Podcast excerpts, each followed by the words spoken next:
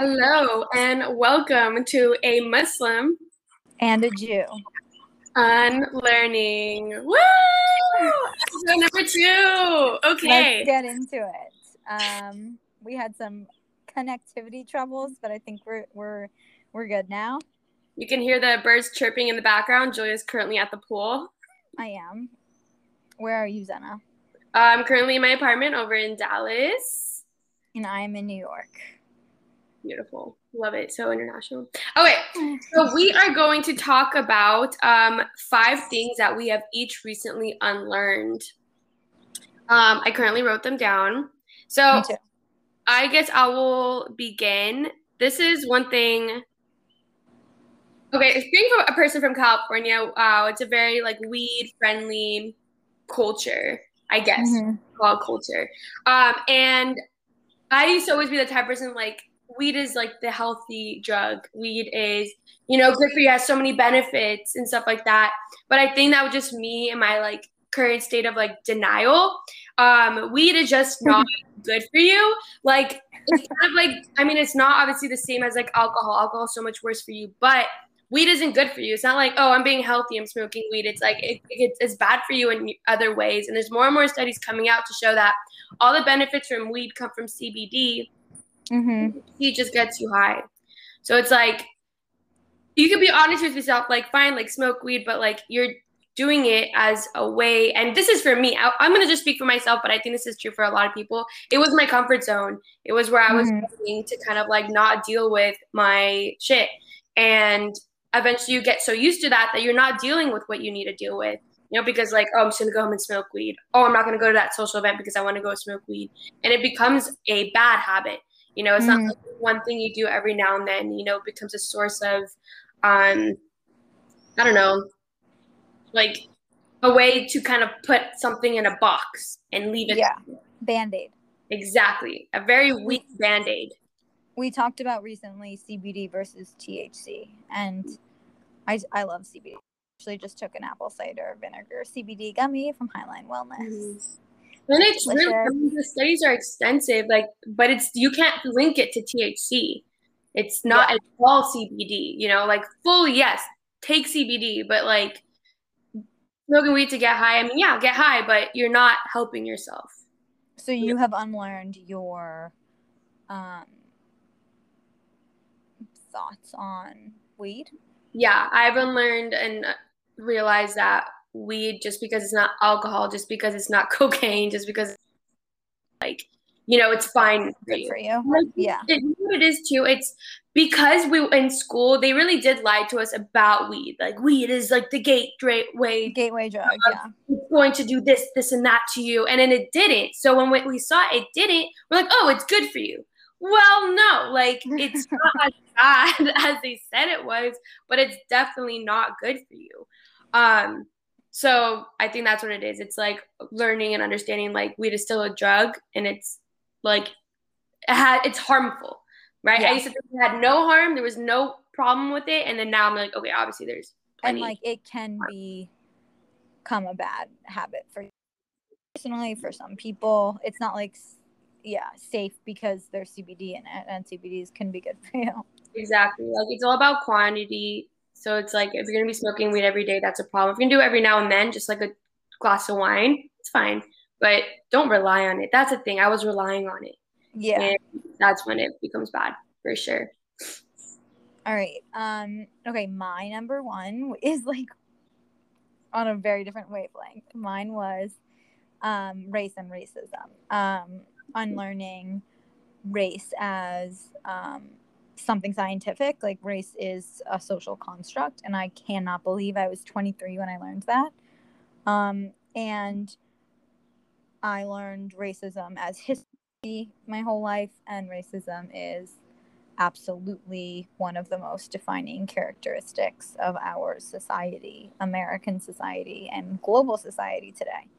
So, just like I feel like I literally didn't know what race or racism was until the last couple of years. Mm-hmm. And that changes everything. So mm-hmm. that was my number one. What would you say was like the thing that kind of like, what, I mean, I guess it's pretty hard question, but like, what was that aha moment? Um,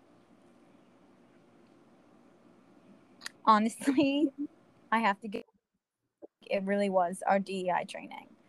Um, Diversity, equity, inclusion. And inclusion training. Um, yeah, and then I guess I had to do a lot of research on my own to talk about it with my students. So that was also where I learned a lot, and then also just seeing their reactions to it. And also, actually, oh my God, I have to figure out who ran this training. It was a PD we did at work. And that's where they explained to us how racism was built like um not a spec a hierarchy with white on the top and black on the bottom and everybody else in between. And you know like the whiter you are the higher value you have and the darker you are literally the less value you're given in our society. Um and when i saw it like drawn out like that that was like that was an aha moment. Mm-hmm. um yeah. Yeah and i really appreciate like all the because knowing you and seeing you the past two years you did that all on your own. Like you weren't employing you know other people and other people of color to explain it to you. You really mm-hmm. like you did that on your own. Mm-hmm. um yeah like i don't think i've ever had to explain it to you. I don't think mm-hmm. anyone of us had to explain it to you. You really did it on your own and that's rare and that's like i mean imagine if like every white person like actually took the initiative that would be so like, sick. not like what can i do better to be your ally? Go look it up. Go exactly google like google it. Um i just and white supremacy. Did i tell you that?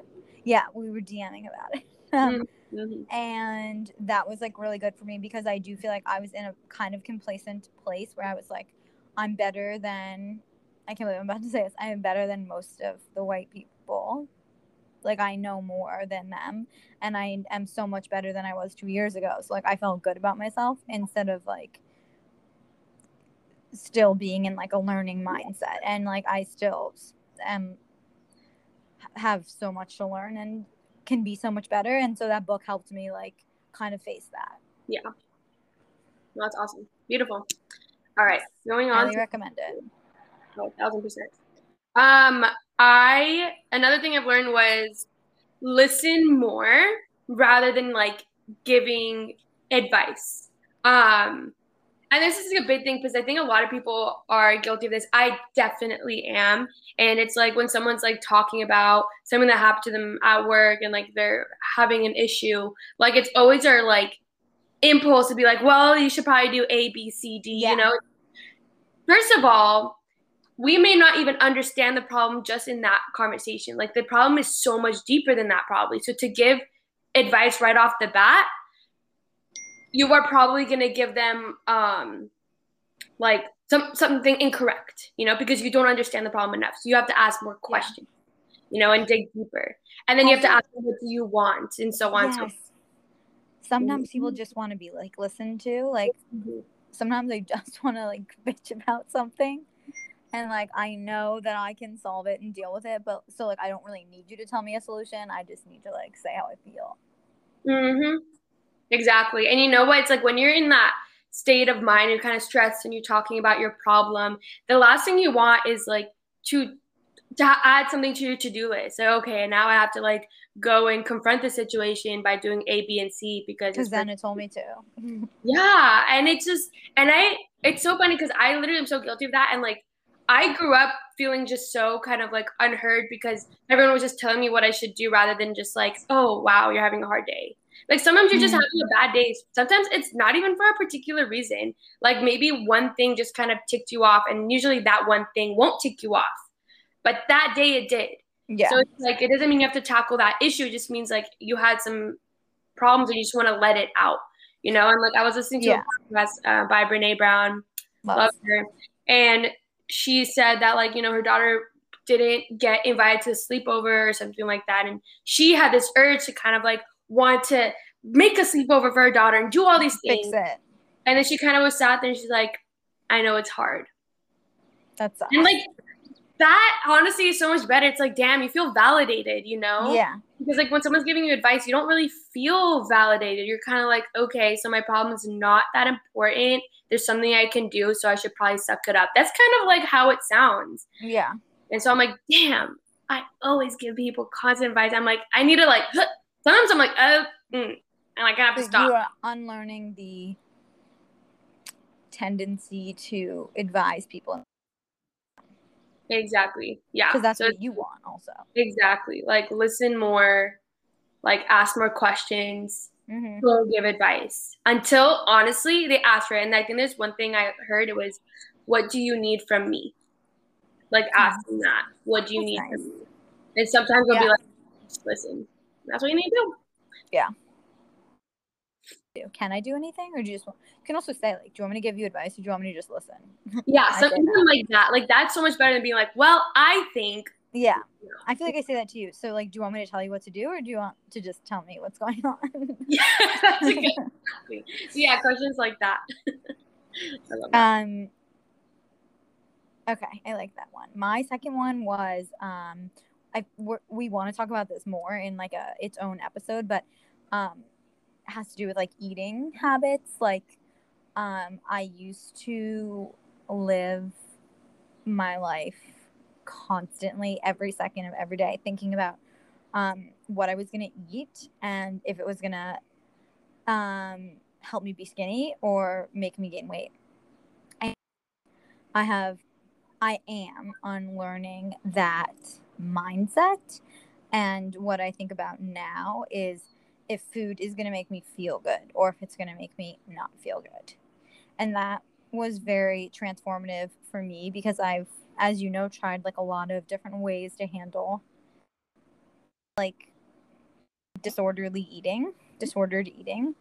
And that was the first, that like mindset change was the first thing that actually made a difference for me. So just like unlearning that food makes you fat or skinny because it doesn't it makes you healthy or unhealthy, and that has nothing to do with if you look skinny. Mm-hmm. In most cases. Yeah.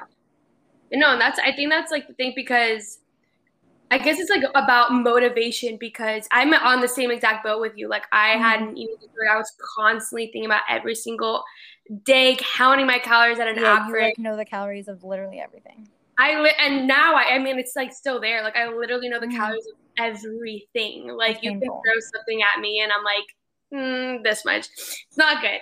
Um, but I think yeah, for me it was like mindset because like think about with exercising. I don't know, even though it's away from food, think about with like exercising. You are more motivated to do that workout if you're like, oh, I'm gonna feel so much better yeah. afterwards. Yeah. Rather than, oh, I'm gonna look good in about a month.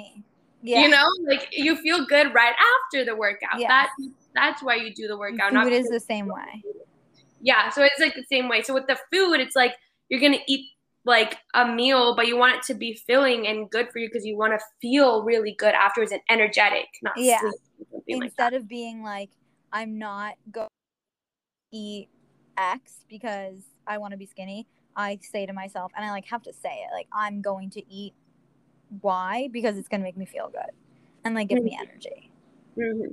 exactly and then it does and you feel yeah. really good and, and then, so like, you can doing enjoy it. eating yeah and then you start to feel and this is what's really cool you start to feel a difference too like if you're really craving something like like i don't know you really want like that slice of cake eat that slice of cake seriously eat that slice of cake but it's like another thing too it's like what i've noticed is like after eating a really heavy meal that's like not super good for you, I do feel really sluggish and kind of sick.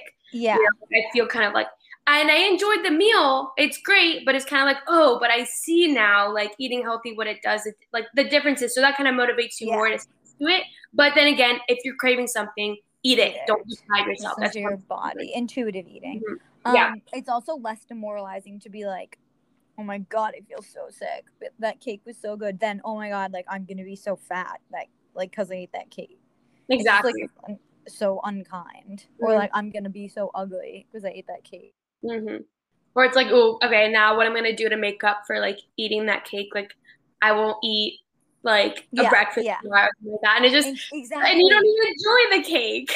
I used to, I used to like binge eat and then be like, I won't eat anything except for spinach tomorrow. Um, I just ate a pizza and it was really good. Like I can't wait to eat so many vegetables tomorrow. Not like not eat. Uh huh. Exactly. Like just eat, but just replenish your body. Like exactly. I don't know, stuff like that. Yeah. So I think it's like focus on the feeling you want. Don't focus on how you look because then it, every single thing I've read, it just if you that's the goal, it's not gonna last. Yeah. It's also just like you will be unhappy. You will. You will. Yeah, you'll be skinny. You're gonna be so unhappy. Like imagine not being able to eat yummy food, like fun food. Oh my god, that's enjoy eating. Yeah, eating it also so makes eating healthy like a punishment when like now I enjoy eating healthy. Mm-hmm.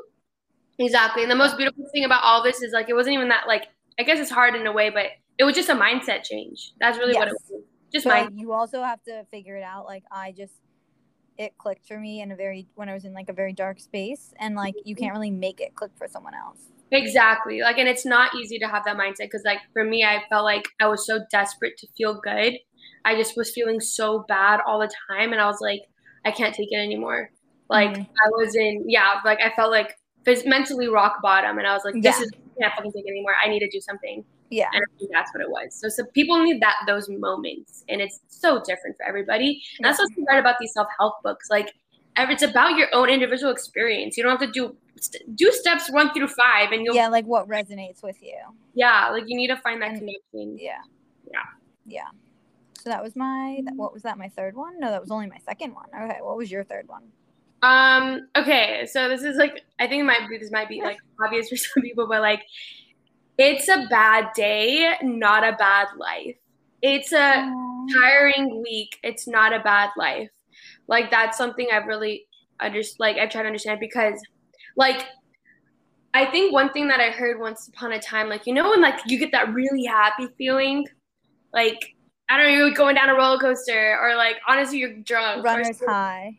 Yeah, like a runner's that's um, but like that super like exhilarating feeling, that's kind of like a, a feeling, you know. It's not constant. You're not supposed to feel that. It's fleeting, exactly. Like it's not supposed to happen constantly throughout the day. And it's like if you don't feel that way, you're unhappy. Like sometimes yeah. you can just be chill. Remember that word you discovered, languishing? Languishing. I was languishing during COVID. Yes. But so it's I'm kind of a languished person. Mm-hmm. I was languishing. Yeah. So like how would you describe language languishing? It's like you're kind of just feeling it's like feeling like it's not like depressed, but like you just don't feel motivated and like you don't feel sharp and you just feel like blessed. Mm-hmm. And mm-hmm. you have to just be okay with not being okay sometimes. Exactly. That's something I've learned. And I feel COVID. like with people and like that's a normal feeling to have. It's not a bad feeling. Like the feelings that you have to worry about and maybe medicate for um, are like you know serious like like depression, like actual consistent like symptoms of depression. Like you don't feel uplifted for yeah, or like serious anxiety. Like there are there are a lot of things that need treatment and attention, but like so even if you don't have those things, like you also need like mental health is comes in waves and like mm-hmm you have to like go through all the waves and that's the thing it's like embracing and going through all of those waves. Like maybe you're not like depressed but you feel it sometimes. Maybe you're not super anxious all the time but you do feel it sometimes. Like those things i think i learned like to accept and embrace because you know the beautiful feelings the happy feelings like those are really great too. But like the sad feelings and the disappointment in some ways that could that's also beautiful too because in my head it's like those are human emotions mm-hmm, like you're feeling mm-hmm. all the emotions and like the bad feelings sometimes you need to pay attention to those. Don't go to the and smoke weed to take care of it. Don't go and drink to take care of it. Sit, sit in, in it you know? Sit yeah. in it. And you learn so much from it. So it's like yeah. and then everyone can do that and sit in it in different ways. I use a journal and like I'm reflecting and thinking about those feelings, and you learn a lot about yourself, and yeah. that makes you comfortable with those feelings. Yeah, it you also makes you learn about what makes you feel different. Uh-huh. Exactly, um, like you learn about your triggers and stuff like that. Yeah, I was thinking about this recently. Actually, I'm so obsessed with talking about race. Um, it's just like talking to my mom about like my bubble of being burst of like I don't know. Um, America being like like my white American bubble being bur- bu- uh, mm. popped. Yeah. And I was like really not okay. Um, but I feel like I live now just like a richer and like deeper and like more meaningful life than when I was just happy all the time. Like in college, I was literally happy all the time.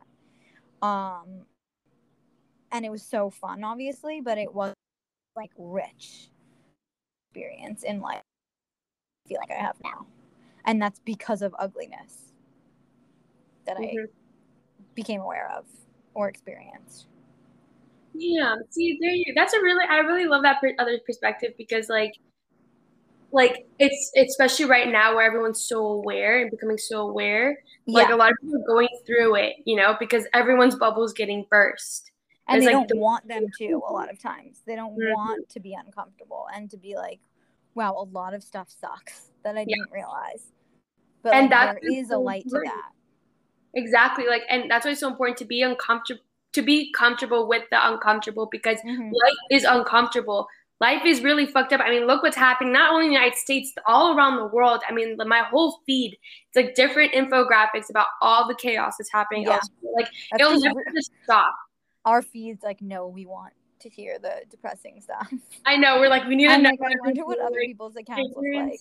Yeah, literally. Mine's and, all just like, I'm just getting wrecked when I go to my explore page. you're having a good day, and then you're like, I don't know. Oh, I forgot about all the stuff that's happening. It's like, oh shit, you're right.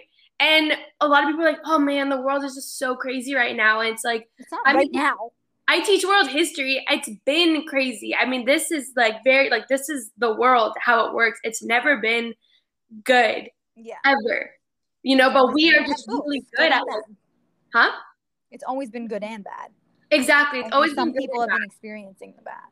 Exactly. And then, but it's become to a point now where it's like so di- disproportionate that some, yeah, you're right. Like some people are experiencing the bad more than others, and some people are really good at just hiding themselves yeah. from the bad, you know? So that's why it feels like, oh my God, everything's crazy because you just found out about it. yeah. You know? yeah, exactly. That's exactly how I felt. So it's like we have to learn to be like, do something about those things, donate, raise awareness, protest, do everything, but know that like, you're not going to save the world and you have to be okay with that as long as you're doing something be happy that you're That's doing something people feel like you either have to save the world or do nothing aha and right? that is a depressing feeling that's where you get feel languished.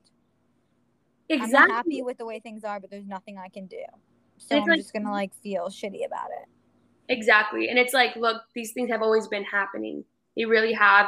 So it's best to do something about it because it's like the idea of like kindness. Kindness is one of those um pillars that you do to help yourself feel happy. Like literally from opening the door to someone to donating to doing something and like those things are healthy for you. It's good for your mental health do those things yeah. it's not only about like saving the world but it's also like good for you and maybe it's not gonna do anything honestly but like it's gonna do something in some way somehow if anything it's just gonna make you feel better so better to do that than be like, hmm, oh my god, the world's horrible. Like, let me go cry about it. Cry you can cry. It. You can cry. I love crying, but like like cry and act, okay? Yeah. Cry and act. Yeah.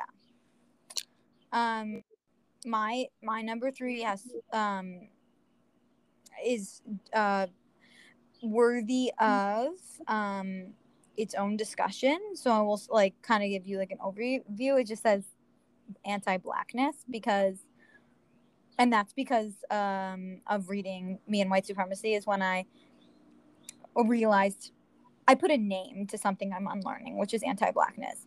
And I probably would have been really uncomfortable or like ashamed or embarrassed to say that a while ago.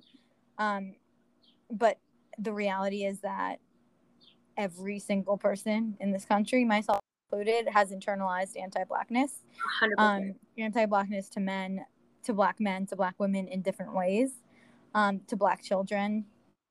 And I had like the book was basically the journal prompts. I had to like write down my own anti blackness, which is like horrible because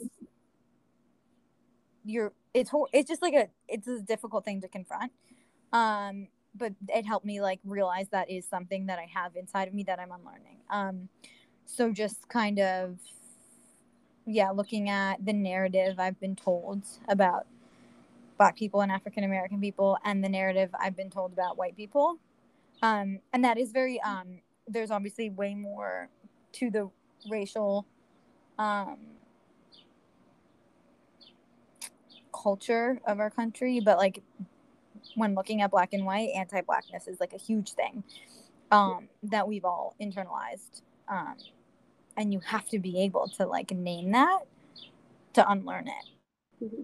And I definitely have been, but I didn't real. I guess I just didn't realize that's what it was. Because mm-hmm. like you, you think about racism, but anti-blackness is something very specific. Yeah. That like we've been taught through the media, from the way politicians talk, from like incarceration, from the war on drugs, like like it's literally you will root like a pro like pick one pro mass incarceration.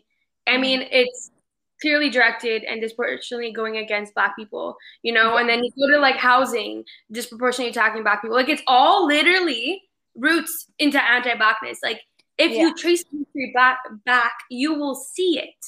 So yeah. that's why we talk about anti-blackness when we're talking about racism because yeah. it starts there and it trickles against other people of color. Like that. I feel like yeah, there's like so much to it.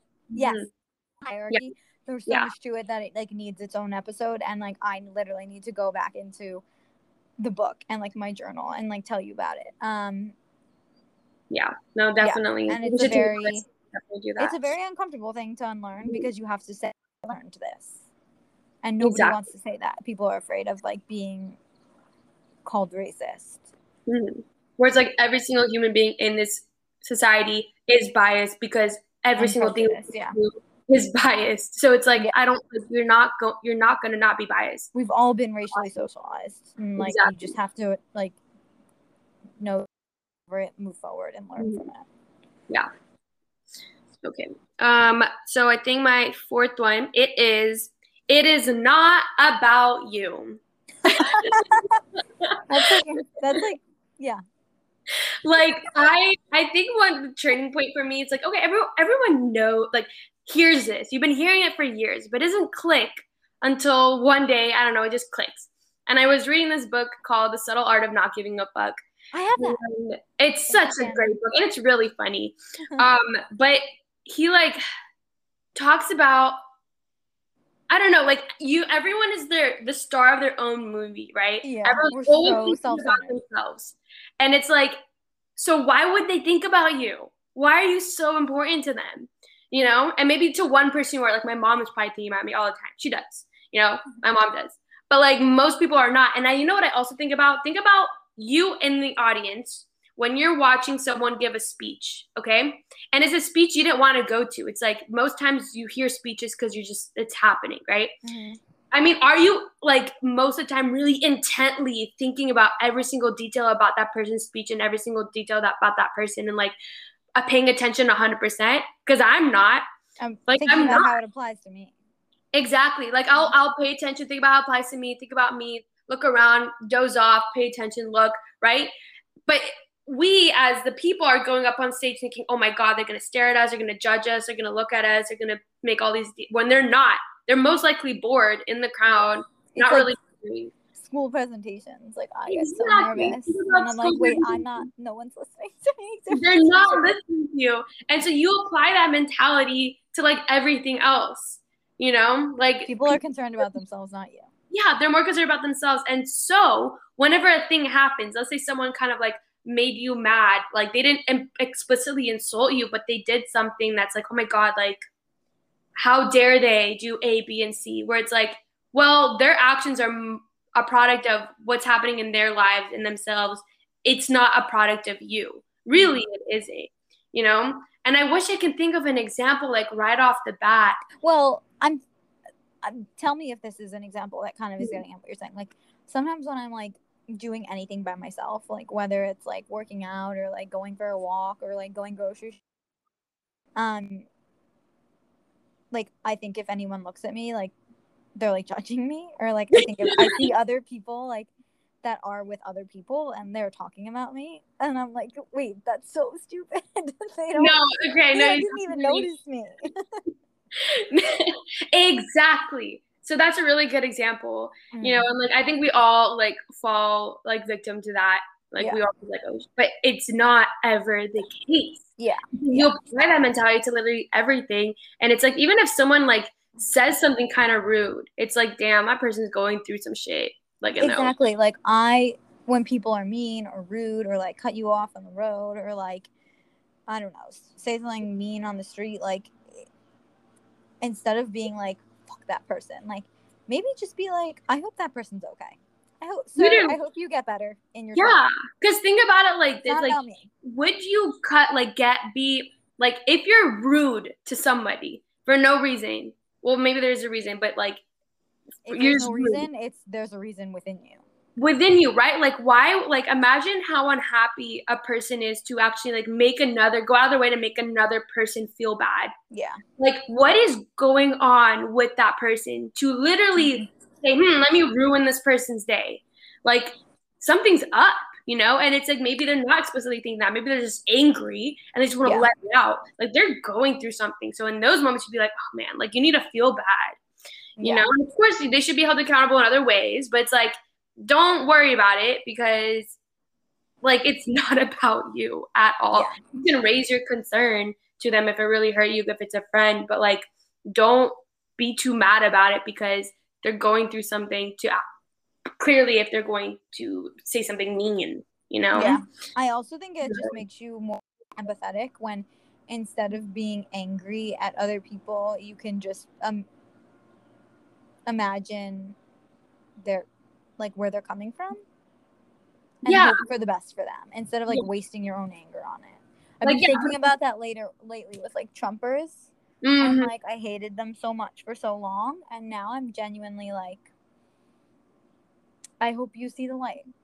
Because they are clearly the most terrified group of people I have. Yeah, I mean, like, I'm sorry that like there's hate in your heart like that they i mean they are terrified they are very scared individuals obviously it was all rooted in ignorance and bigotry but like mm-hmm. i mean oh my goodness something is going on with and them. also hating people for hating people you know mm-hmm. like hating homophobic people for being homophobic doesn't fix homophobia it doesn't just like creates more anger like where because again it's like all that hate it's rooted in fear yeah. what are they scared of so you know, you that? It's with valid like, reasons. Yeah. Like obviously valid, I mean to say like obviously it's not valid to hate a group of people, but like there's might be something going on mentally that is creating this fear and this hate, you know, and of course, and then with the fear comes the hate. Those things, I mean, it comes from like mental health too, like, and then and you have course, to try to understand mm-hmm. in order yeah. to create understanding. yes, so. And yeah, and that's when it's like hard because like, like like for us at least, like it comes from a place of privilege to say that, you know, because like imagine people who have gone through so much at the hands of those people. Yeah. And again, it's like, all right, that's not their job, but because we have that privilege, it's like, okay, we can try to seek and understand, but we can't expect others to because you know we've had different experiences. But if you can seek to understand, try. Yeah. Mm-hmm. Uh, that kind of like leads me into my fourth one. Thing that has has negatively impacted you personally and not me, mm-hmm. which is Orientalism, uh, which yes. is something that I started unlearning in college in this mm-hmm. really awesome class I took. Was it senior year? Youth and New Media in the Middle East, and that's when I learned what Orientalism is. Which again, we said we wanted to do an episode on this you want to briefly describe it? Brief description would be the Western lens through which we view the Eastern world. Um, and that pretty much encompasses like the Middle East, Africa, and Asia, I guess. Mm-hmm. But we kind of categorize all of those countries and cultures as like one Orientalist view, which is why you shouldn't call things Oriental because um, and it's just like the narrative of Arabs and Middle Easterners and Africans being savage and exotic, and um, it's literally how Aladdin is displayed. Yes, Aladdin is a good example. Watch Aladdin. Humanizing and um, rampant in our um, news, media, movies, TV shows, music videos. It's rampant. everywhere. So, like, we definitely, it's something we need to talk about more in depth, but it's something that I am definitely um, have been unlearning for a while, but continue to see ways in which it's uh, playing out in my own brain and around me. Exactly. Yeah, and even me, like I'm unlearning it, and like I'm Arab, and I'm like, yeah, trying really hard because I mean, any movie, even right now, we're so behind. We're getting better with like the way we view like the Black community, for example, in the United States, or just in general, um, or um, Latinx individuals. But like, I feel like we're not getting anywhere when it comes to the way no. Middle Easterners are, and Arabs are. Islamophobia has a lot to do with that, also. Literally, like I feel like we have not improved whatsoever. I haven't seen anything. I still see the Muslim girl trope where like she takes off her hijab for the white boy um, who's going to come and save her from her oppressive father. That's literally what's happening in that one show, Elite, um, the Spanish show. That is, I mean, that trope right there, that is a problem. The yeah. fact this is a show yeah. that's going on right now. Like, we are nowhere with that. So, I we definitely need to talk about Orientalism. Yeah. For sure. okay. And then I guess this will be my last one. So, this one okay, having a lot on your plate or being busy as a badge of honor. That's all mm. bullshit. If you're like, I literally people will be like, man, I was like up all night. I've been working like 70 hours this week. Ugh, like, oh my goodness. And everyone's like, good job. Like, you're such a hard worker. Like, no, you're literally killing yourself. You should not be. Why are you not sleeping? Like, what? You're deteriorating your body for what? For what? Literally. Yeah. Just like, oh my God, why would I ever? So that's why it's like I don't stay at school, like for at work longer than I need to. I don't do anything I don't need to do because my health is important. important. It's you just more important. Aren't the best educator you can be when mm-hmm. you are a shell of a human being, which is what I learned last year. Literally. Yeah. Like there was one day that I was so sick and not okay one of my kids was like, I'm going to tell the principal that you have to go home if you don't go tell them yourself. My class was like, You're not okay, go home. And I mm-hmm. like didn't want to leave them. What? I couldn't leave them with a sub for one hour to like not be sick. Literally. No. That's not cool to like overwork yourself to the point where you're like not even doing a good job and you're not happy. Like you can't show up at work or anywhere and you can't be successful if you are not okay, you know? And it's like the idea of like, oh, I need to do A, B, C, D, E, F until, and then I'll be happy. Where it's like, no, no, you need to be happy first and okay first, then the success comes afterwards. Mm-hmm. Success doesn't happen, happiness doesn't happen after success. Like happiness happens 1st mm-hmm. then success. Like that's just our American capitalist toxic professional mindset. I don't know. Yeah. That's what it is. The it's busy you are, the more valuable you are as a human being. Mm-hmm. Mm-hmm. Like our worth is rooted in our work, where it's like, oh my god, who's what? Wait, it's like really th- place yourself out of that for a second. How in the world does that make any sense? Yeah, not that you can't like, love work and live for your work, but like you also have to. I don't know. I don't know. We shouldn't be rewarding people for like driving themselves into the ground literally. Yeah. Oh God. Yeah. No, it's, it's a, we need to like definitely like check ourselves on that. Yeah. Uh, yeah. Um, my last one is kind of vague. I was just thinking gender and gender roles and gender norms, and we always talk about the patriarchy and like misogyny, but also gender as a spectrum and and gender and colonialism. Like I don't know just like everything I feel like I ever learned about gender and like my gender identity um and even sexuality is like all rooted in like colonialism. And that is probably really a confusing sentence to a lot of people. I like just started learning about this. Okay what is this guy's name? Follow this guy on instagram. Oh my gosh. I'm gonna like try to find him right now. Um you know when you can like picture someone's handle but you don't know what their name is yeah um. Okay. I'm. Alok V Menon. Alok is his name. Yeah. Um.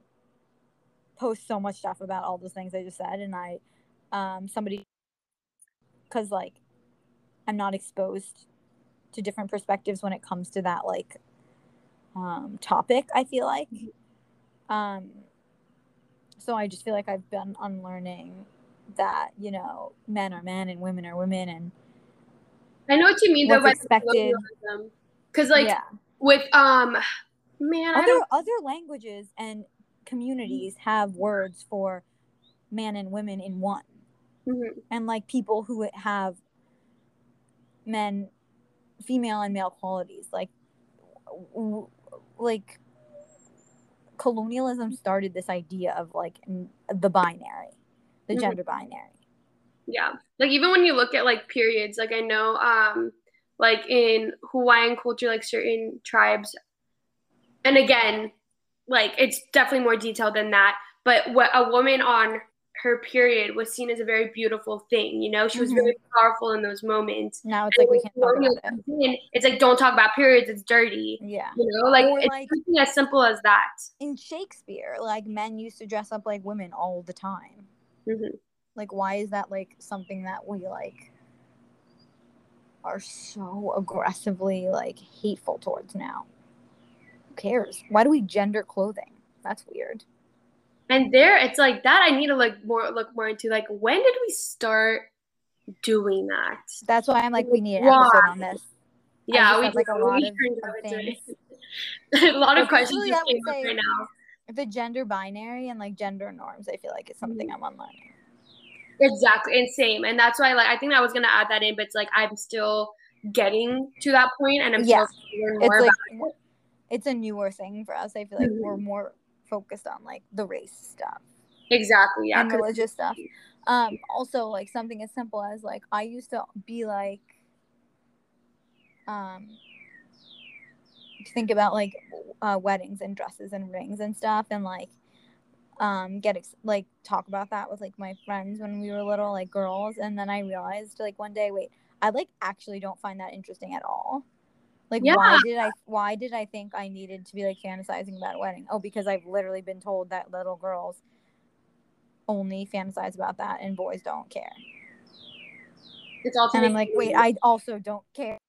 Mhm. Why am I pretending I care? literally, Why like, did I think that I care? like the wedding industry it's like a multi-billion dollar industry it's like in embedding those ideas into us is like their way Yeah. of making money later. So it's like of course when it comes to like why do we do these things like it's always going to be money It's going to be the main reason why and power but like i want to know more into that. Like i want to know Yeah. understand the details more. Um so yeah definitely need to get into that. But those are so far obviously one of the many many many things i'm unlearning or we are unlearning But But, those were the five that came to mind. yeah, and we're gonna actually do this like, like I don't know, like maybe like, Periodically. we're gonna do like five things we've unlearned. Um, yeah, so that'd be really cool. Okay, well, That was interesting. That was fun. I liked this topic. Um, and we kind of just outlined more like things we need to make episodes about. So Yeah, Um, Stay tuned.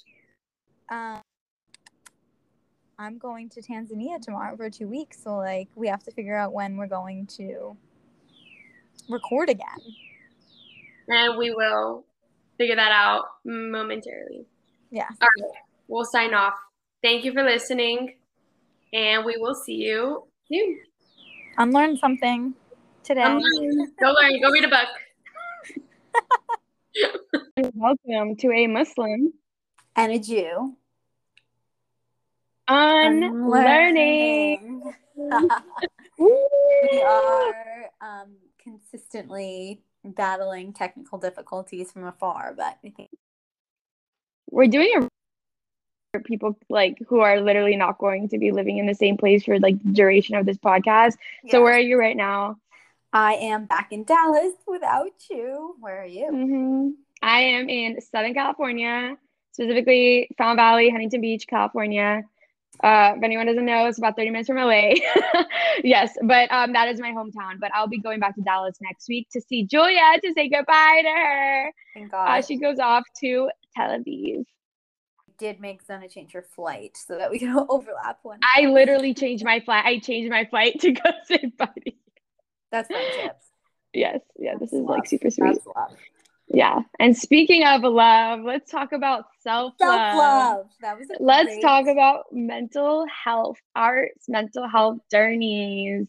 Um, this is a topic we love to talk about. Like, I mean, when I met seriously, you know, when I met you, I was like, oh my gosh, like I like I think you're the one person that like well we both do like the same type of like mental health things or like really mm-hmm. into it. Whereas other people like they're like hesitant or not sure, like it's too much work but I feel like we're on the same boat in terms of like how important and essential it is for us.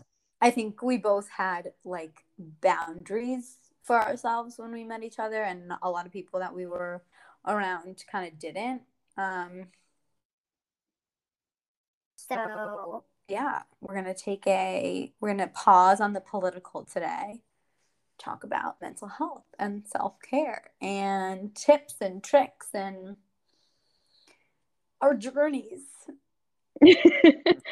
okay, so basically, I think we kind of like talked about how we're gonna like outline maybe like, you know, four to five things or maybe three to four things or whatever that we do. Mm-hmm. Um, so I guess I'll begin, and I think like the main there's two keys I think to like that mental health journey. Um, like all the things that some people do, it's like how do they have like the effort and the motivation to like do the meditation and the exercising and eating health? You need to reach like a breaking point for me mm-hmm. like i and mm-hmm. that was for me yeah. like i needed to literally be desperate like i need to do something now like i think the when the pandemic hit um i was feeling just so i mean uh, like everybody else like a range of emotions and i felt super break broken hearted not having seen my kids i mean i think that's like really did to me just such a broken heart felt sad for so long like mm-hmm. i it got to a point where like sometimes i would you know be happy and then be sad be happy and then be sad but i was just consistently sad and it got really physically exhausting um, and straining. And so I just was like, I need to do something. Mm-hmm. So, with that being said, you have to start like acknowledging the things that you need to work on. You have to, you know, like own up to it basically.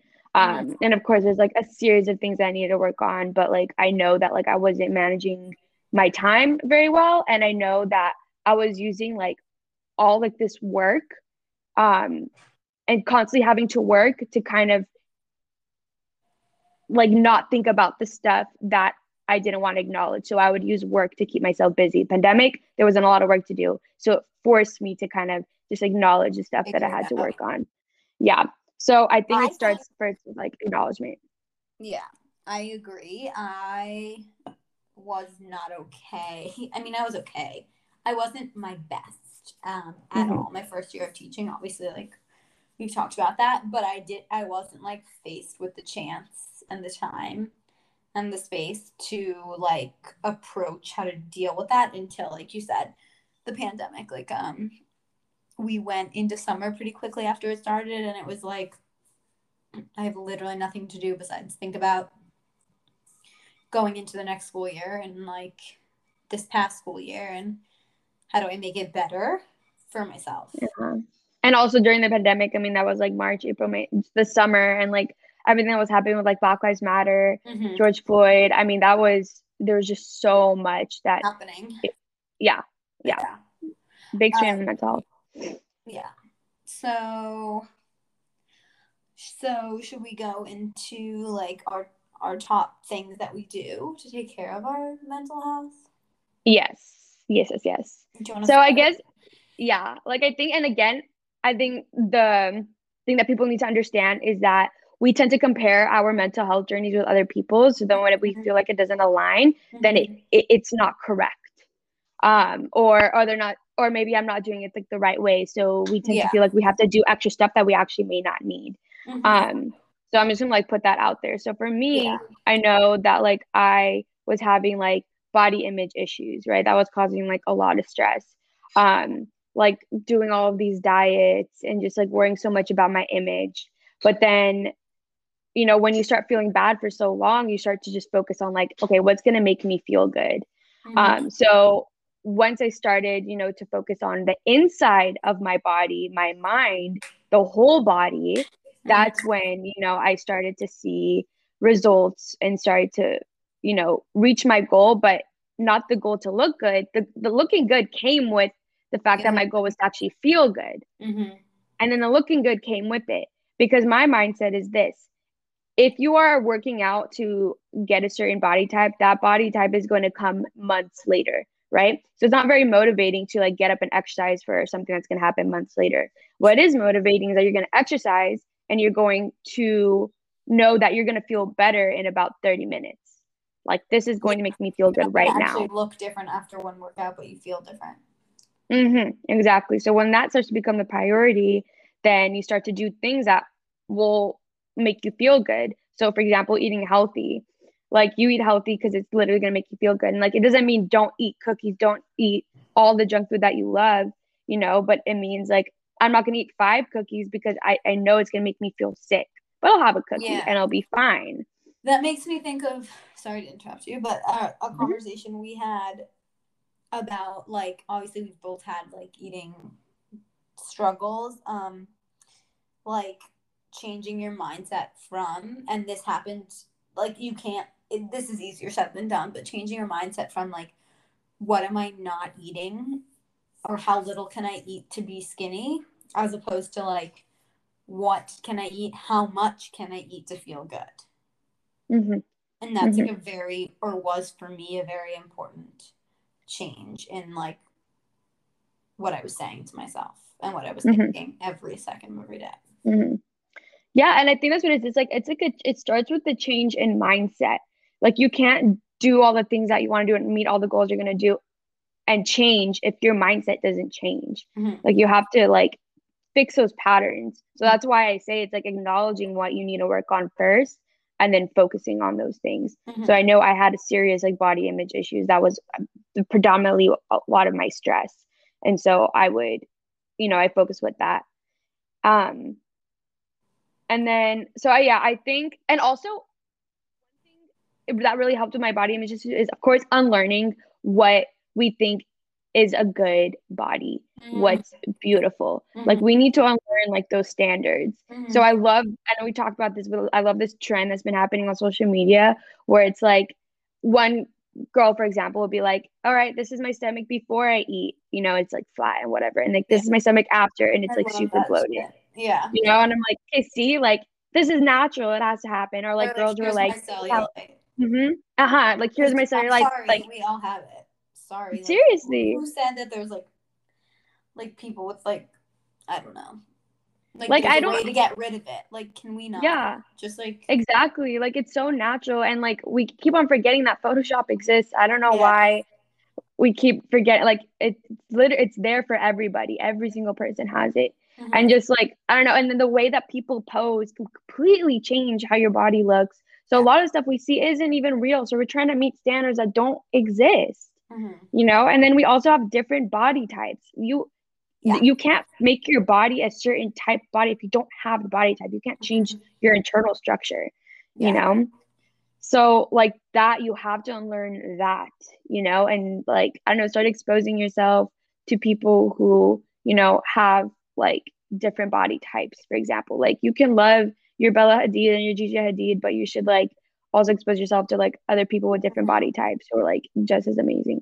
So okay, so your your starting point was changing your mindset from like um how you look externally to how you feel internally you would say exactly yeah so basically to a point where it's like you're you're treating your body like you love it yeah. So you can actually feel like you love it. Is there something you did, a practice or something like tangible that helped you with that change?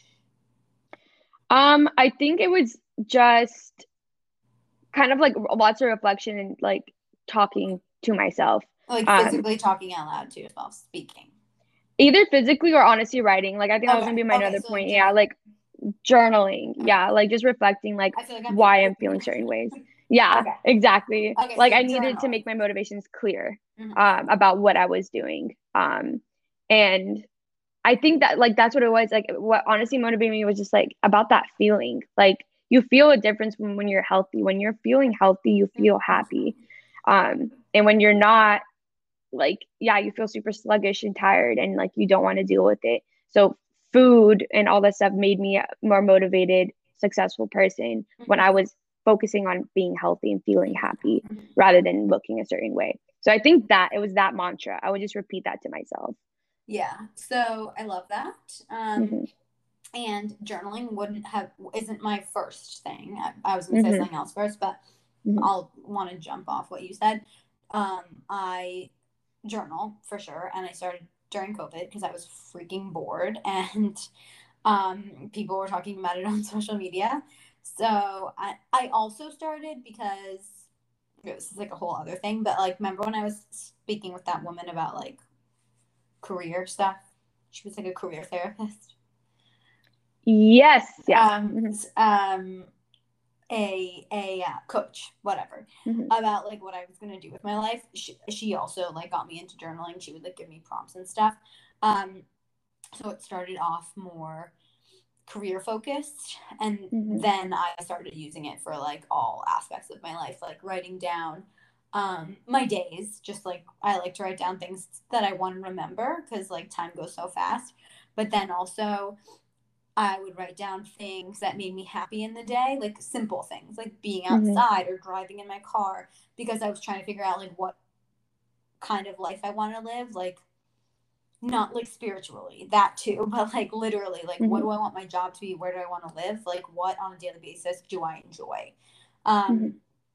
And then I started with um, like gratitude and stuff like that, and part of that was like with um, my like body journey. Um i would write down i would try to write down like every once in a while a few times a week like something i'm physically grateful for. Like like i would write down like i am grateful for my body and i like made me uncomfortable.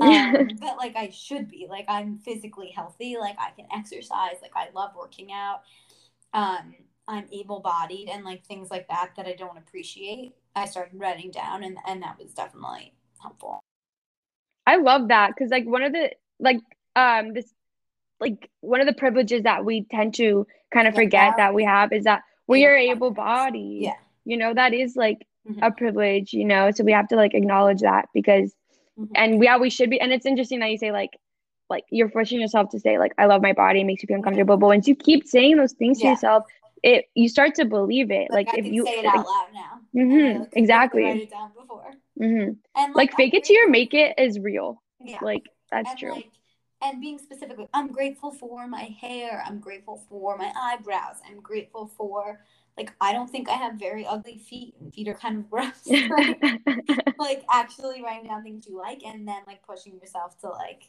go further and be like, I just like love myself. I'm grateful for mm-hmm. my physical mm-hmm. being. So exactly. Journaling is a really good mm-hmm. one. Yeah. And also, one thing I like about journaling. Yeah, go ahead. One thing I like about journaling is just mainly just like I've been I've been doing this thing where I also like prioritize my days.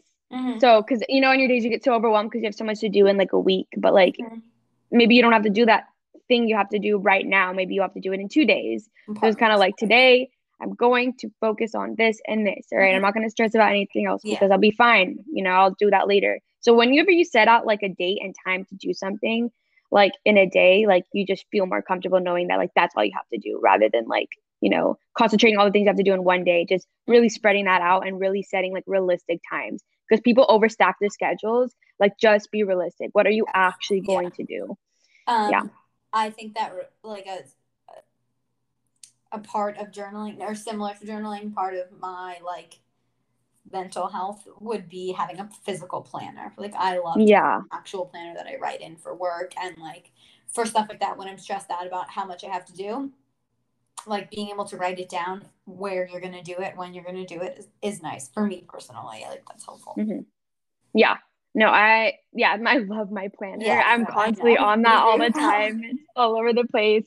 I don't know, like I literally can't be an organized person without it. Like I have. And if you don't, if people only use cal- like planners, I like to write stuff down personally, but like just use a freaking calendar or planner. Like put that stuff out. It will make you feel better. Yeah. Um, and I think that's like the whole point of journaling. It's like just it helps you organize your thoughts so that like you're not all over the place and you're not feeling that stress. Because I'm an overthinker and I have things I keep everything in my head. If I know it's laid out and organized for me, I'll know that it'll be fine because it's mm-hmm. out there now. Um. Okay. My what I was gonna say before we got into journaling is meditation, which mm-hmm. um is I feel like there's a lot of like immediate connotations when people say that. Um, but like I am like so diehard for meditation. Like I will tell anyone, everyone to meditate. Like I know my dad started meditating after his like heart scare stuff. Um, and I was like, I could never. That is so boring. Like I have a million thoughts in my head at all time. Like I'm way too like active. Like I'm not the type of person, quote unquote, who would meditate. Um, and then I started doing it. Ariana, shout out if you ever listen to this. Ariana made me like listen to Melissa Wood with her one time, and like I immediately was was during my first year of teaching, I was so anxious and like crazy. And I think the main thing that I was that I'm I'm much less so now is reactive. Like I would like bottle things up at work and then like freak out and the kids would be like what the hell just happened like she was literally like fine one second ago and with like uh, like my family definitely was like she's so dramatic like i would just like freak out about stuff like i would get so frustrated and angry um randomly because i like wasn't like i didn't know how to i don't know just like be freaking calm like i was not a calm person mm-hmm. which is fine. Like I, it's not like I wanted went into it wanting to change myself, mm-hmm. but um, so I started meditating every day, and you know, obviously, like sometimes I don't, or like I change up like when I do it, but I pretty much meditate five to ten minutes every single day before I literally do anything. Like I open my eyes, I set my timer, and I meditate. Um, so like I don't look at well, I have to turn my timer on my phone, but I don't like look at anything on my phone. Um, I don't even get out of bed. Um, I just like immediately meditate. Um, and it is just like immense, immensely. Sorry, I'm like kind of choking on something as I talk. Immensely helped with my anxiety and being reactive. Mm-hmm.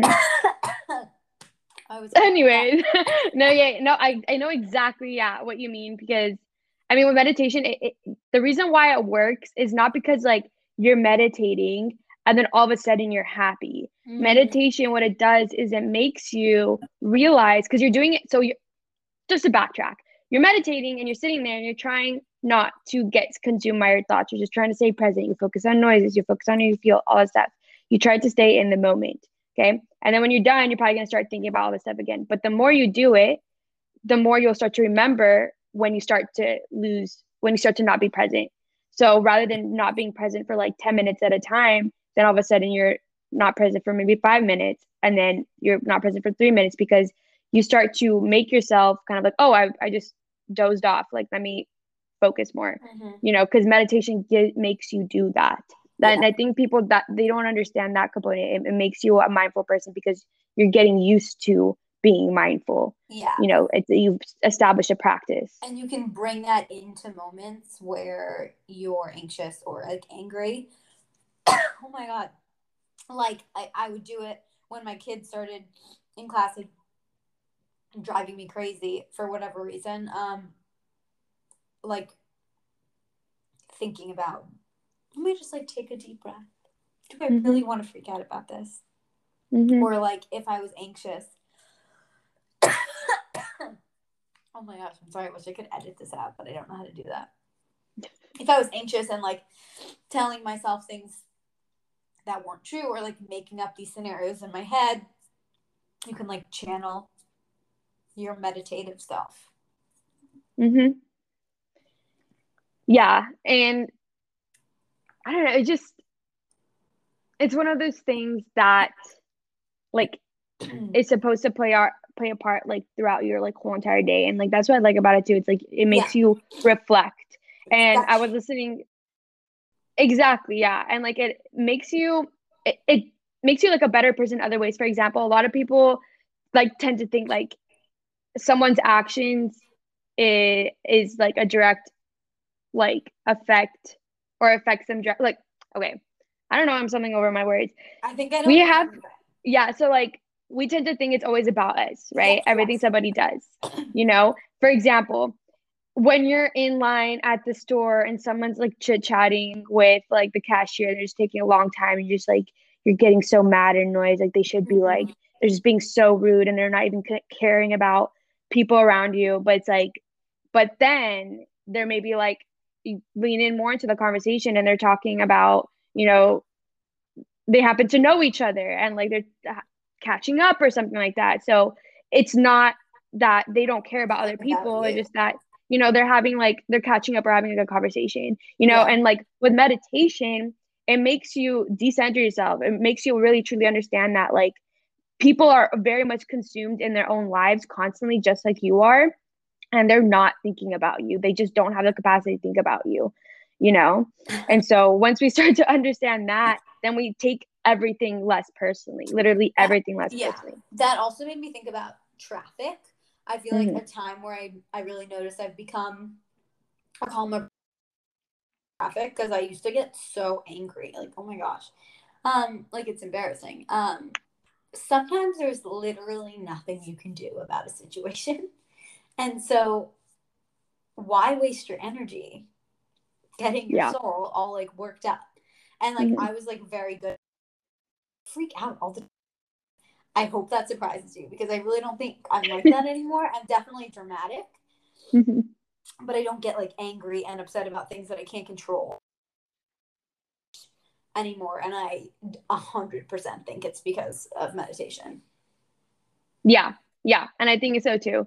Like, and of course, like with mindfulness too, and some people like they they just like they refuse to sit down for five minutes and meditate. Like they can't like, and I think that people should just get over themselves and just do it. Yeah. You know, and then eventually you'll get to it because it's do a it for two practice. You will get it.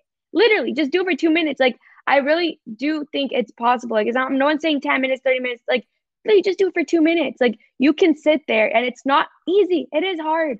The first few weeks are going to be hard, but then you get used to it. Like anything you do, when you practice it, you get better. This And is I literally known to work. yeah. And I have phases where yeah, like there's science behind it. Not just.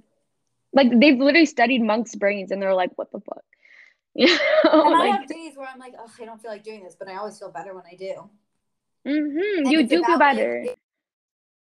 not just like doing it when you're in the mood to be like zen and like yoga, meditation. Exactly. Like you have to do it consistently. It's not like every now and then because you're not going to get the effects if you do it once a month. Same Like thing. you, with will working out. it's a practice. You know, like you you need to learn how to implement it in your everyday lives constantly throughout the day. So that means you have to meditate every single day. can't do um, it one time and then be like, I don't like it. You have to try. For Yeah. Like people think that when they hear about meditation, it's like, yeah, and then you meditate and you're happy. No, you meditate for months and months and months and you feel better. Like we need I guess we need to be realistic in the way we like talk about like, you know, meditation and stuff, but just do it. Just do it. And then maybe you don't want to sit down for two minutes, fine, because it's so insanely hard. Like, be mindful when you're washing the dishes. Don't, you know, wander off and think Right, about you what do it while you're do tomorrow. driving, while you're walking. Mhm. And I do think what you said earlier is, is important. Like everyone's one needs is different. What works for everyone is different. But I do think meditation is like worth worth at least trying it for everybody. Yeah, like just try for three weeks. Like it takes three weeks to create a habit. Do it for three weeks. If it's literally the worst thing in the world, fine, stop. But like, try it. Be, don't knock it until you try it. Literally. Yeah. Um, yeah. I, I think I just do think there is enough research to back it up at this point. Yes, like, that too. That too. mhm. it's not a fad. No. No. Yeah, it definitely it Eh. definitely changed my um me. that Mhm. sounds dramatic, Yeah. but it has. Like I'm just like I'm more at peace with myself, my surroundings. No. Absolutely, same. Patience is a Mhm. virtue, right, Mom? I never had patience until I started meditating. hmm Not Yeah. I think that's been my mantra lately. Is like patience. It's like if it's gonna happen, it's gonna happen. I can only control my thoughts and actions. Mhm. That's it. that's all I can control. So I have to just go with it. Um, and so with that in mind, it's like when you think about like, I don't know, so much little in your control, like what is in your control is kind of like how you can manage your that time, right? Like a lot of people can get really burnt out, you know, and maybe spend like just a few hours on their phone, you know, because uh, they just don't want to do anything. I was about to bring that up, but keep going. Mm-hmm. Yeah, I think that this would be like a good segue.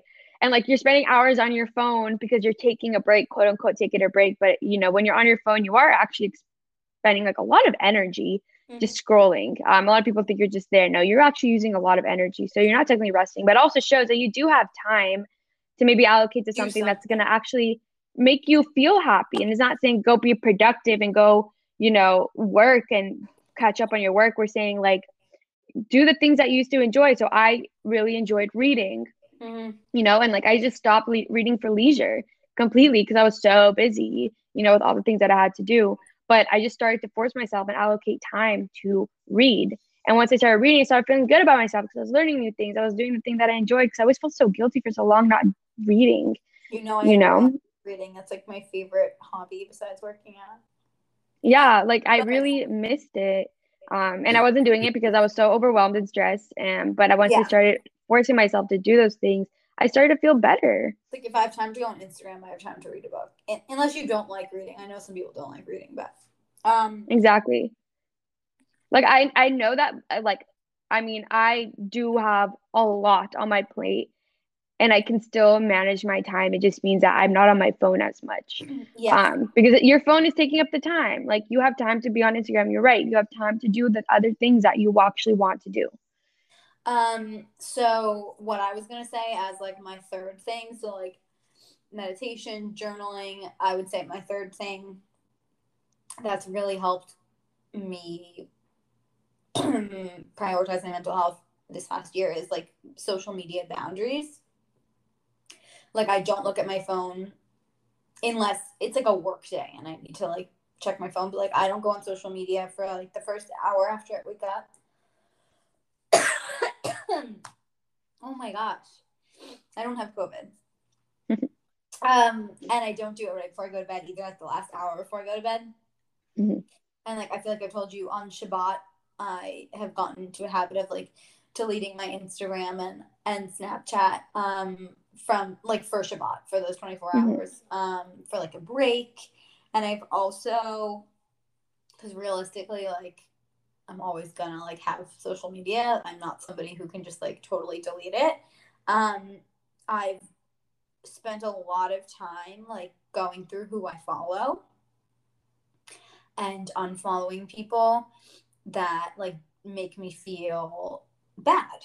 Um, what accounts do I follow that like make me that trigger my like eating dis- disorderly thinking about eating? Um, who do I follow that like just makes me feel like anxious? I, like accounts, like famous people too, not like random strangers. And then who do I follow that makes me feel good? So like obviously like we both love Sammy Clark. I'm like, who are her like who does she follow? Like what else can I follow that makes mm-hmm. me like feel good and motivated, not like anxious and insecure. Yeah. Um, so that when I am on social media, it's not um like a negative space. Mm-hmm. Mm-hmm. No, I think so too. Yeah. That's definitely like the way to do it. And like, yeah, and people do like their social media breaks and stuff like that. But like just kind of surrounding yourself with like the energy that you want to feel, mm-hmm. I think is like the way. And that like when it comes to social media, like, you know, unfollowing people that make you feel bad, it's like re looking at your relationships that you have to think about like do the relationships that I have now are they making me feel good? Yeah. Um, about myself. It's like yeah, it's like the same thing on social media. Like you think about it, who's in your life, and yeah, like who brings you up, makes you happy and excited. Like mm-hmm. your who you follow should should be the same way. Mm-hmm. Exactly. Because we spend yes. so much time. Yes, that's yes, yes, yes. Content on social media. Oh my God, so much time, so much time. I know. I think I'm due for um a social media break. I know I like to just do like a few weeks here and there, um, mm-hmm. just clear my head. And but it's like so crazy because like it also like you feel like so detached about from like whatever's going on, so you have to like me like go. Mm-hmm. Cause like I usually I like Instagram because sometimes because here's the thing. One thing I we think we need to do a podcast about like how to actually use social media. I like to use Instagram as ways to kind of like tell me what I should look up and see what is going on. So if I see like yeah. this thing occurred, I'm not going to use that source as my information source. Mm-hmm. I'm going to use that as, oh, interesting. And I'm going to go look it up on Google and research about it and actually read the information yeah. because literally nine times out of 10, every single time I research something that I saw on Instagram, it's always so exaggerated or incorrect. You know, it just, yeah. it's not wrong. It's not right. Like, I don't, I don't want to share. Like, we are always DMing yeah. each other. Like, new. No, exactly. You can definitely learn a lot. Like, it's like your like, way to kind of like surface level stuff usually on very surface level. Like, that you can't just share a thing. You're like, this is what's happening. No, it's very watered down. This is, you know, make certain, there's certain things that, you know, shouldn't share. So, for example, the things that's happening with Cuba, you know, everyone was sharing, you know, the stuff about Cuba and how like the United States needs to like intervene. And it's like that's the last thing we want. The reason why Cuba is suffering is because the United States intervened and like put in all those sanctions. Yeah. You know, we actually want the US to step out. You know, so like when we see stuff like that on social media, like you have to be so, so careful because I learned that there's something happening in Cuba, but also it's telling A, B, and C that which is not correct or and or if it's exaggerated. So very, very careful about that. So that's like a whole other topic. But yeah, yeah of course we're gonna segue. We're gonna mention something political. That's always gonna happen. Um, yeah, I yeah. have more to say on that, but I'll save it for another mm-hmm. conversation. Mm-hmm. Yeah, but um, I think overall, I think the last thing like I was going to mention is just when we taking the time to kind of like do things that you enjoy, like you're trying to have as many fun experiences as possible as possible because like not only is it en- enriching but it's nostalgic it makes you of the joy in your life it makes you feel grateful you know if you go and hang out with friends and stuff like that you're just reminded about like how many people good people you have around you you know if you like call family members like it reminds me that it reminds you that family you know you have like all of those things i think if anything it's like gratitude is everything so taking the time to actually enjoy yourself because that makes yeah. you feel more grateful and i think when you're more grateful mm-hmm. fun i guess Mm-hmm. Um, yeah. I wait. What was I about to say? Oh, this is like not what you were saying, but my other thing that's like change. I it sounds so dramatic to say change my life, but you know what? It has. Um, like having a morning and nighttime routine, and I know like that's like sounds cliche, um, but it the morning one gets me like excited to wake up. Mm-hmm. The nighttime one is like a nice way to wind down and like I sleep better and it helps with like anxiety and also just like I don't know. I love having a morning and nighttime routine. Me too. I've been doing that. I like when Ramadan happened, we have to like get up um really early and it's called oh. Yeah. So we get up before like the sun rises. Um, and so I was doing that for Ramadan and like I got up like a little bit early to like work out mm-hmm. and then eat and have my coffee and then the sun rises. Um, so I would start doing that. And then after Ramadan was over, I mean, I realized like that made me feel so good during Ramadan. I was like, okay, I'm not gonna stop this. Yeah. So I like wake up just like 30 minutes early just so I can do my workout, have my breakfast, my coffee, having that time. Because if you're rushing out the door every morning, you're starting off your day very stressed. Yeah. So like I know waking up early can be hard, but it's like do it because it, it literally makes your day so much better and then also forces you to go to bed at the same time or like early every day. So like I make sure I go to bed at 10 o'clock every single day because like it helps. It doesn't I don't know, I don't want to be I don't know experiment information, but like is that like circadian r- rhythm? Like it helps your your circadian rhythm, or like your internal time clock or something like that. Um, like you are less tired, you have more energy throughout the day when you go to bed and wake up at the same time every yes. day. no, that is true. Mm-hmm. Um, I also think something about like routine, routines and sleeping. Oh my gosh. Um, that I had to kind of unlearn was like I would I was like really um, strict and like high maintenance about my schedules and my routines um, when I was home. But when I went on vacation or like on the weekends, I didn't do anything.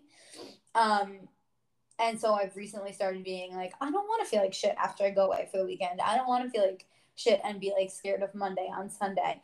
So like I'm just gonna keep doing my routines. Um, come to meditate on the weekends and when I travel, like take all my vitamins, whatever, bring my journal with me, like um not just not work out because I'm with my friends drinking for the weekend. Like Mm-hmm. I like why would I stop doing everything that makes me feel good just because I'm not like at home, especially because I Mhm. do travel so much.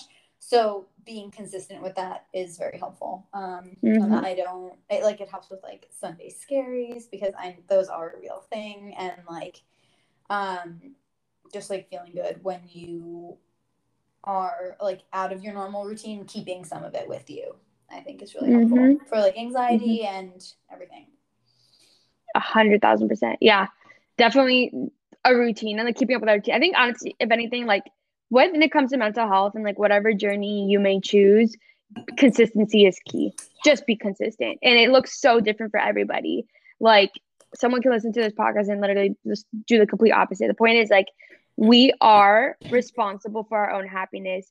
And I know that me saying that does come from a place of privilege because I am privileged to not have to worry about, you know, housing. I have a job that can pay for housing. I have access to food. You know, I have all my basic necessities met. So it gives me time to think about my mental health yes, journey. Yes. You know, and like a lot of people, yeah, and a lot of people don't really have that. A lot of people are experiencing like serious poverty right now and possibly homelessness. Like they don't have time to be like, I need to meditate today. They, I mean, it would like sure help and all that stuff, but it's like that it can't work as easily because you know they don't have the that's same a good privileges as me. acknowledgement that yeah Mhm. we are lucky that we Mhm. like have the time to focus on mental health and it should be like a Mhm. priority in everybody's life and in our Yeah. like medical community but like it's realistically um kind of comes last after all these other things you need in life Exactly. So it's like, just to summarize, you are a hundred thousand percent responsible for your own happiness, but it can look so different for everybody because, Yeah. you know, we live in a hierarchical society and there's different things that people are going through. Mhm. So yeah, this is like a little off topic, but thinking about you saying consistency is key. I think that was key for both of us with our like food stuff, our eating things, um, which is obviously very tied up in your mental health, um, and like your confidence and um, like your identity, I guess. Um, being consistent with what you're putting in your body, Mhm. like in like physically, not just like Mhm. what you're consuming on social media and um, how you're like treating yourself emotionally and mentally, but like what you're putting in your body can it is important to stay consistent with because yeah, obviously like for me it was an issue with like this is a whole other topic, but like um kind of like going on binges and then like starving myself is the exact opposite of consistency Mhm. um, and it creates a lot of like emotional and mental stability to be treating yourself Mhm. physically consistent exactly. And I think like what helped me with eating healthy is actually learning about what my body needs. yeah And I think that we need to like doctors only get like 10 hours of nutrition in like 8 years of schooling. So, but nutritionists yeah, are a whole other thing. Get your information from nutritionists. They will tell you exactly what works for your body, what certain things will make you feel, your how body, certain things will make you thing. feel. it's also And, um, for everyone And Julia gave me or let me borrow the book uh Body Body Love. love, so good. read body love. It'll teach you everything you need to know about what you actually need in your body because that book just changed everything. As long as you have your fibers fats greens and protein in every meal you're good. Also don't worry about oh carb no. Have all four and you're chilling. But also like i think something that was problematic for me is like getting so triggered by what other people are doing. Like if i have a mm-hmm. friend who like doesn't eat carbs or doesn't eat gluten or doesn't mm-hmm. eat dairy or whatever like i'm like should i be doing that like would i like look better if i was doing that but it's just like depends on your body and what makes you feel good like i eat um like carbs and grains every day because it makes me feel good i don't eat that much sugar because it makes me break out like Mhm. that's like my own body responding to what I'm doing and like me listening to that, not like Yeah. someone else is doing. And I think like the key was like do not restrict anything. Of course, don't binge eat because it's not good for anybody. But don't restrict yourself. Don't be like I can't have sugar all week. Like also, like you can have something. some people can be like that. Like my dad, for Mhm. example, like like as soon as he had that heart thing, he like cut out all the stuff in his diet. He literally doesn't care. Like he eats to like get energy, not because he like Yeah. appreciates food or like likes. But it's not like it it, it like, causes them stress. Can't makes you sad. yeah, like you know, that yeah. Puts me in like a very dark place when I Mhm. like go on diets and stuff. Yeah, So, like, same. I just I know that I can't do that, and I don't care. It's Mhm. fine that he does, you know. hmm Yeah. Um, So like do what what feels good. If if you feel good, actually feel good with what you're doing, that then you're doing the right thing. Basically, that what you're doing is working. Yeah, yeah. I think that uh, Kelly LeVeque or whatever her last name is in Body Loving, she talks about consistency hmm and like going Absolutely. on vacation and stuff, and like how you like don't like how how to not sabotage yourself when like you're a little bit off. Mm-hmm, mm-hmm. And like how to reset in a healthy way and like all that type of stuff. Yeah, It's a great book. Yeah, definitely Um, consume your information from nutritionists. Do not read diet blogs or any of that. Diets are fake. They're fake. They're fake. diets are. Don't diet. Yeah. Um, I've literally done every single diet that exists, so I can Same. definitely vouch for you on. I can that. and Um, yeah, and I can attest to it because it's all it didn't work. None of them worked. makes you depressed. Yeah. but hmm part of the uh also like i i can't talk also mental health self-care i know for both of us like working out is also top top um practices hmm to yeah um feel good mentally and physically I just wanted to mention that that's it Yes, everyone just yeah, you're responsible for your own happiness. Do what you can, baby steps. Doesn't mean you have to do everything that was listed in a day. It's you start eating healthy slowly, start being nicer to yourself slowly, and then you know, a year later, like you feel better. Like start feeling better now. Any little thing you do will make you feel better. You don't have to do like steps one through ten to feel better. Little steps, anything works. yeah and everybody's different um Yes, everybody's different. and um, I don't know what I was going to say. Probably something about working out. No, I forget. Well, I guess we can end it here. Yeah, Um, wait, wait, wait. I'm going to. I made. I took notes while we were talking. Are like bullet point mental health self care things. Journaling. Um, indent. Having a planner and a journal. mhm. meditation, social media boundaries, morning and nighttime routines, and working out. And our overall theme, I guess, would be that consistency is key. Mm-hmm. Yes, I would say so. Am I missing anything? Mm, I guess overall, like unlearning what you know or what you think you know about like the mental health journey. Unlearning your bad habits Yes. and relearning good ones. If you have bad ha- bad habits, you know, uh, we had both had bad habits. That doesn't mean everyone Mhm. does. hmm Yeah, basically that. So everything you just listed. Um, and yeah, and I think it just starts like just acknowledge that you do have stuff that you need to work That- on, Also, um, and then finding what that is is. the hmm same way that physical health is like you have to acknowledge that like it is a an existing part of you that needs attention Mhm. shout out Exactly. to simone biles Oh, nice. Oh, damn. Yeah. Well, she's ta- she's doing what she needs to do for herself. So good on her. but Yeah. people are so judgmental and like shocked because we don't take mental health as seriously as anything else Mhm. and we Yeah. should. so Yeah. love yourself like I Love that. yourself. Oh, cute. Well, we'll leave it at that then. yes Okay. Uh, P.S. I apologize for choking to death throughout that whole time. Yeah, no, it was a good time. Of course, choking on your water. Beautiful. Yeah, it's probably because I'm like chugging water. So, Zena, see you on Monday and we'll record again next week. All right. See you later. Bye. Bye.